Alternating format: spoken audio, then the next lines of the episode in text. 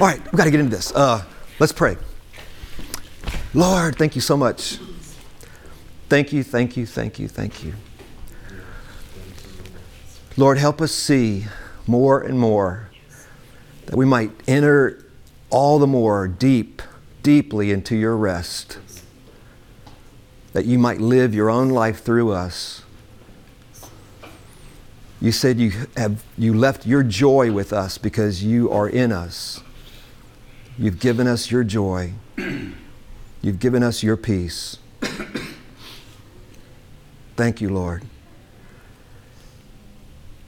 Father, I pray in Jesus' name that the power of the Holy Spirit will help us to see heavenly things. I pray that the power of the Holy Spirit will help us speak and hear heavenly realities. Help us transcend what we see with our eyes. Look not at that which is seen, but that which is unseen. But that which is seen is temporary, but that which is unseen is eternal. We know each other no more after the flesh, but after the Spirit. Behold the work of the Christ, who has brought the ages to an end. At the end of the age, manifested to put away sin by the sacrifice of Himself and open a new door, a vista, a kingdom from heaven to us by the gift of the Holy Spirit. We live, we walk, we move in you now, Lord. We have been translated from the kingdom of this darkness into the kingdom of the beloved Son now by the gift of the Spirit that is within us. Christ in you, the hope of glory. Greater is He who is inside of you than He who is in the world.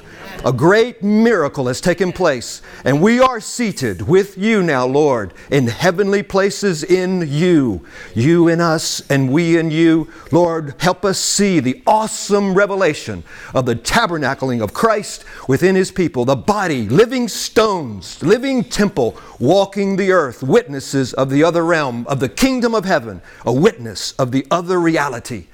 Lord, thank you for this awesome truth Thank you for the truth shall set us free as we see the awesome love of God. The Father has come to us in the Son and has joined us to Himself in the Spirit. Thank you, Lord, for this awesome reality. A new covenant. A new covenant. Thank you, Lord. In Jesus' name, amen. amen. Awesome. Thank you, Lord. If you would, let's turn to Jeremiah 50. I want to read something just briefly. Thank you, Lord.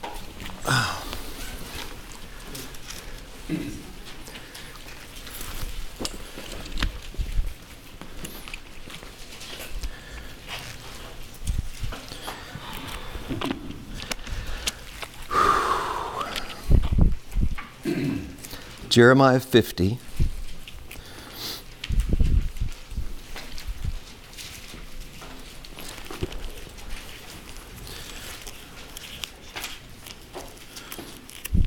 Jeremiah right after Isaiah.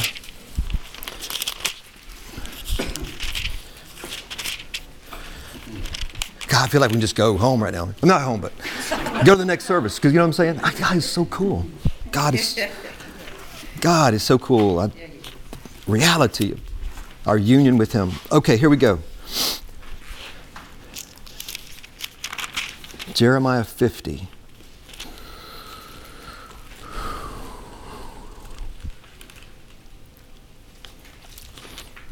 and it's marked in my other Bible.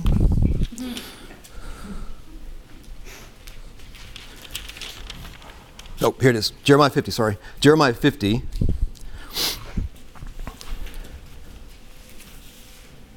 Look at verse 4. Let's start verse 4, please. Jeremiah 50, verse 4. And I want to go back today, the Lord willing, uh, back to Hebrews again and talk more about this new priestly order um, and by the way, all the, the teachings of the class are on uh, the website, my, my website, seeinggrace.com. So if you ever want to, two Sundays ago, it's up, that one's up there. And Daniel and Tully worked so hard to get the message is on there. So if you want to check it out, it's just seeinggrace.com and you can click on the audio and so forth. But I want to go back to Hebrews a little bit this morning, the Lord willing. But this is so cool. I love this in Jeremiah 50, verse 4 In those days and at that time, declares the Lord, the sons of Israel will come, both they and the sons of Judah as well. They will go along weeping as they go, and it will be the Lord their God they will seek. They won't seek men, they won't seek tangents, they won't seek some spiritual thrill. It's the Lord Himself they will seek. Verse 5 They will ask for the way to Zion. Zion speaks of the heavenly mountain, the spiritual reality. The scripture says in Hebrews, You have not come to the mountain that can be touched, Mount Sinai, the law, but you've come to Mount Zion that cannot be touched. It's not of this creation, spiritual reality, Mount Zion.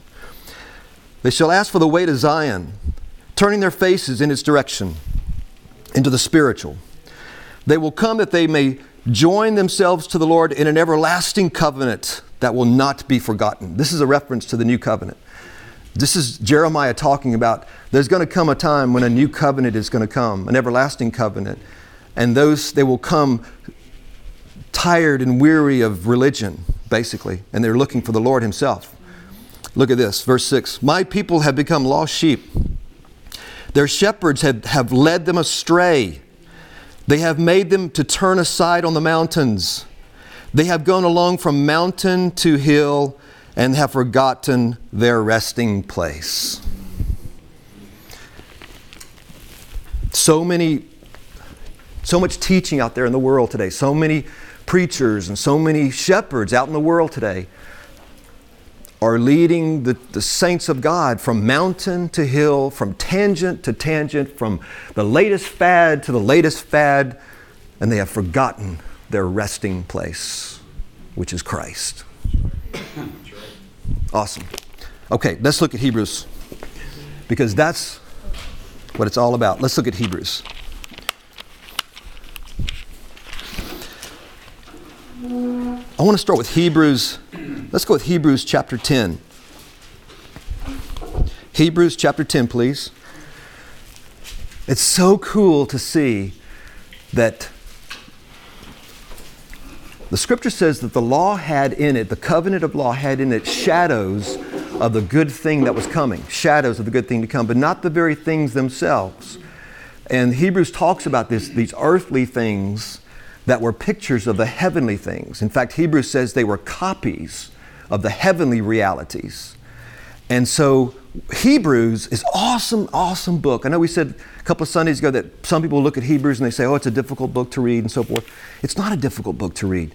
What's difficult is that we are slow to believe what it's really saying because what it's saying is so profound. If we continue to grow in what it's saying, and we see it, we see, it's not that we don't see it, but as we continue to see more and more of what it's saying, it will literally, the truth in this book will literally catapult us into that other realm on a daily basis. It is the work of this high priest that will do it if we see it and hold fast our confession of faith, as Hebrews says. It's awesome. It's, it's, um, it's, it's an amazing book, but the shepherds who have led the saints from mountain to hill many of, not all. Thank God Clark sees this. We have a pastor who sees and who's not afraid to buck the system and buck what's being told in so many circles out there. Thank God we have a pastor who, who really is bold to proclaim the finished work of Christ. I can't wait for these series to start next Sunday, the Grace Experience series. But, you know, we, we need every church preaching this. It's the truth.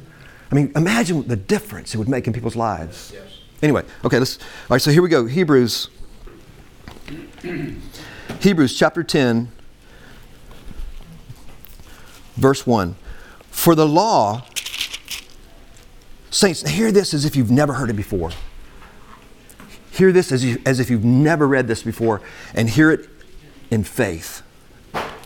Trusting the Spirit of God Engage, engage the Spirit of God within you and say, Lord, show me, open my eyes to the richness of this. Chapter 10, verse 1. For the law, since it was only a shadow of the good things to come, and not the very form of things, can never, by the same sacrifices which they offer continually year by year, make perfect those who draw near. Otherwise, would they not have ceased to be offered? Because the worshippers, having once been cleansed, would no longer have had consciousness of sins. And you could, you could add a little phrase after that to make this, I think, make the meaning clear. What he's saying is they would not, otherwise, would they not have ceased to be offered because the worshippers, having once been cleansed, would no longer have had consciousness of any sins to be cleansed? That's what he's saying. I'm not saying, the scripture's not saying that you totally are never aware of doing anything wrong. You're never aware of sin. You're never aware of what, what's flesh, what's spirit. You, you know, you just, you know, that's not what he's saying. He's saying that when we grasp what Jesus accomplished as a priest after the order of Melchizedek, we will live our lives no longer conscious of any sin that needs to be further cleansed. Yes, yes, yes, yes. Hold that thought for a second, okay? Hold that thought, Marilyn. Think. That's right. All right, now watch this. Verse 3 But in those sacrifices, the ones under the law, there is a reminder of sins year by year. Now, saints, think about this. Do we live our life as believers? And do we hear sometimes from teachings around the world, Christian teaching, television, radio, are we hearing a lot of teaching and a lot of thinking that says, to, uh, that reminds us of sins that need to be cleansed? Yes. yes. It's, it's horrible. It's rampant. We are hearing things, the body of Christ is hearing things that cause us to remember sins, and not just remember sins, but remember sins and remember sins that need to be further, further cleansed, sins that need to be cleansed. Are we missing something big? We're missing something huge. And that's why you say, Where's the power in the church? Where's the power? Why, does, why doesn't God do the miracles that He used to do? Why, where is the power? I'm telling you, saints, we get this and there will be such an awareness. Remember that time we said, you know, in real estate, it's it, the three things in real estate is location, location, location. The three things in the spiritual life is awareness, awareness, awareness. We will become increasingly more aware of our union with Jesus Himself. Jesus Himself, Christ in me will become our meat and our drink. This is the wisdom of God. The cross is the wisdom of God because it literally puts sin out of the picture. It literally, as Marilyn just said, it is a taking away of sin, not a covering of sin. Under the old law, those sacrifices could only cover sins, but the writer to the Hebrews says they could never take them away. And God doesn't take away our sins on a daily basis. The scripture says if it was a daily basis taking away of sins, Christ would have to have suffered from the beginning of time, from the foundation of the world, to take sins away on a daily basis. Hebrews says that. He sat down, the scripture says, because he purged us from all sin for all time, for all people, and sat down. And it says he sat down until the Lord would make his enemies his footstool. In the context of the finished work of Christ, God mentions the word enemy. I'm telling you, Father's serious about this. My sheep, my people are like lost sheep. They're going from mountain to hill. They have forgotten their resting place. It is finished. And there needs to be a certain sound and a clear word and a pure gospel preached. It is the power of God to preach it with no hook in it and proclaim this amazing work of Christ that literally translates us from the kingdom of this darkness into the kingdom of the beloved Son. It's a growing awareness, saints, of Christ by life. To live is Christ. That is, that is the that is the phrase that becomes so precious to you and I as we see union. Union. All through the scriptures, it spoke about this awesome miracle that was, that was going to take place that God and man would become one. I and the Father, Jesus said, the Father in me, and now I in you, and you in me. This is the fulfillment of tabernacles. All has been fulfilled. Three feasts of tabernacles speaks of the, the, the, the, uh, the trumpets, the, the uh, sounding of the trumpets. Secondly, is the, the Day of Atonement, the high priest going beyond the veil, making the sacrifice for the whole nation, for the whole year which is repeated every year, as Hebrews says, as a picture of the final that's coming. And then the tabernacles. See, it's like a big hinge. Pentecost was like a big hinge. You had three feasts. You had Passover and unleavened bread and first fruits, three feasts in the spring. And the big hinge is Pentecost in the middle. Because in when the coming of the Spirit, that which is visible is replaced which, with that which is invisible. The visible was Jesus literally seen. We no longer know Christ after the flesh, but after the Spirit, Paul says. When the Spirit comes, the big, this is the, the seven sticks of the candle in the middle. The seven candlestick, the menorah. Here's the three feasts. And you have the, the sound of the trumpets is the joyful sound. It is a picture of revelation, a revelation of a priest of, after the order of Melchizedek, who went beyond the veil, whose body, the veil, the scripture says, into heaven itself, not a tabernacle made with the hands of men. And that by, by doing so created the living stones, the tabernacles, that Christ might live in his people. The real temple.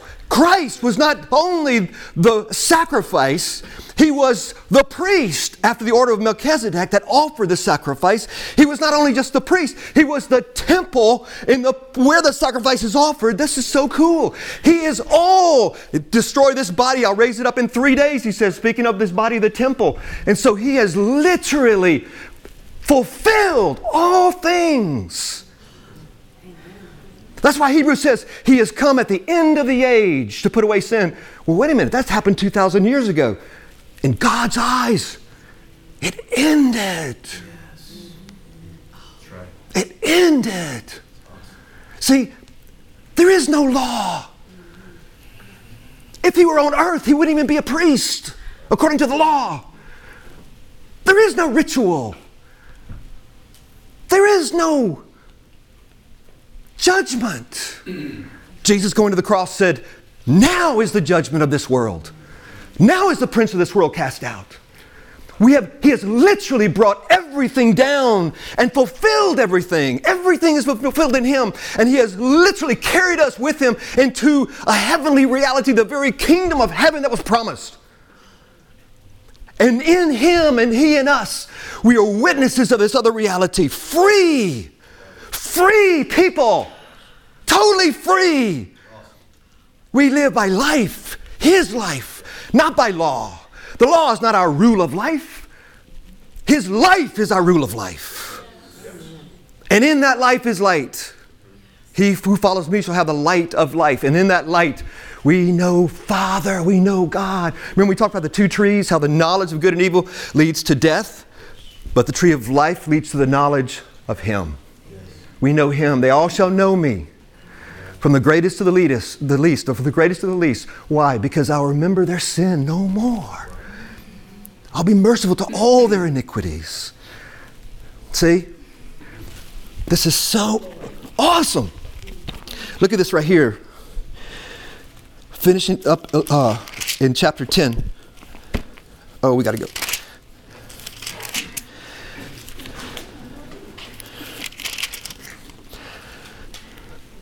Oh, God, this is so good.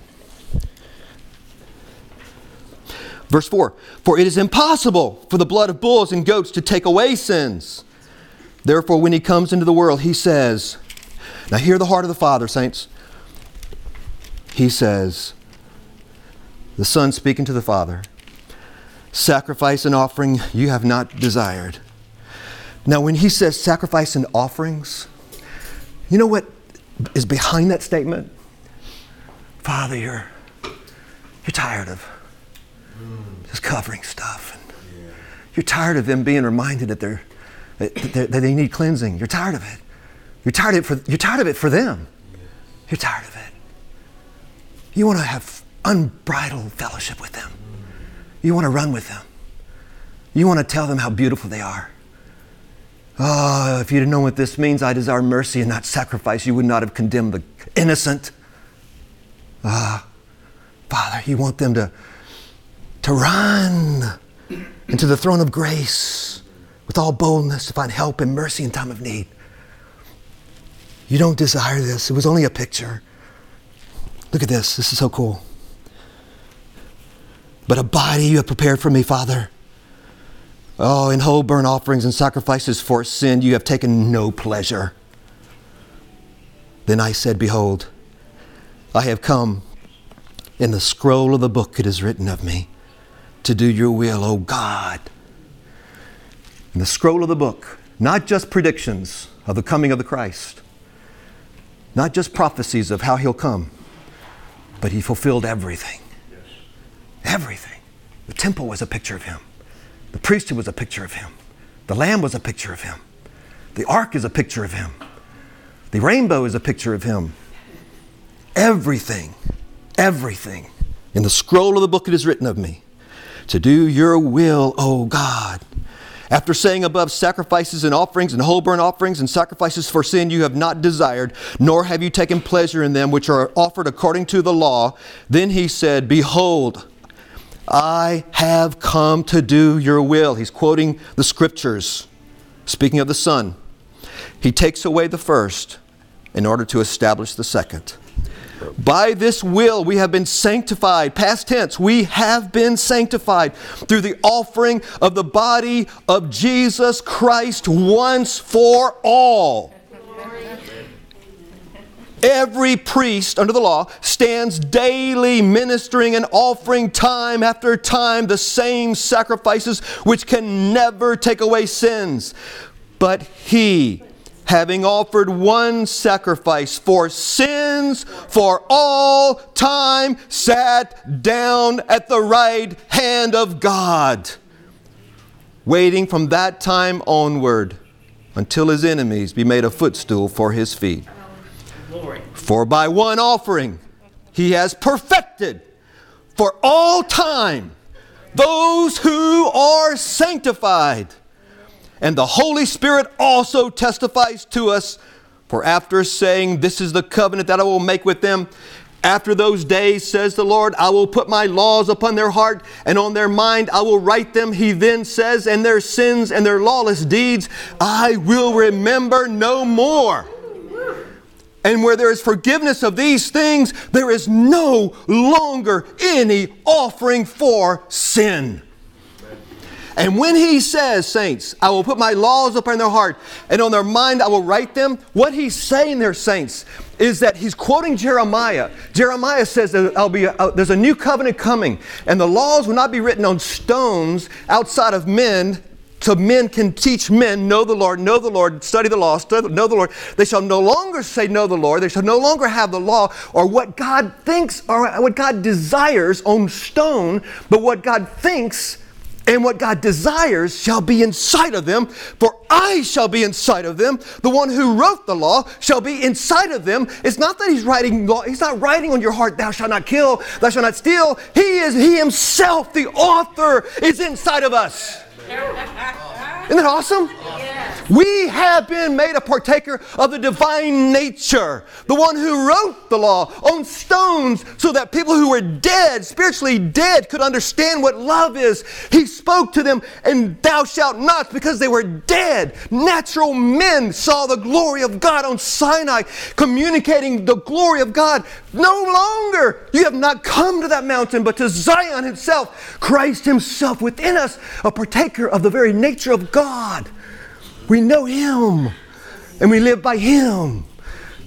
Does that make sense?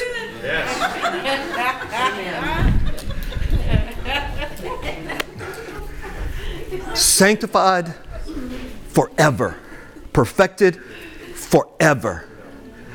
No more conscious, no more conscious of any sins that need to be cleansed.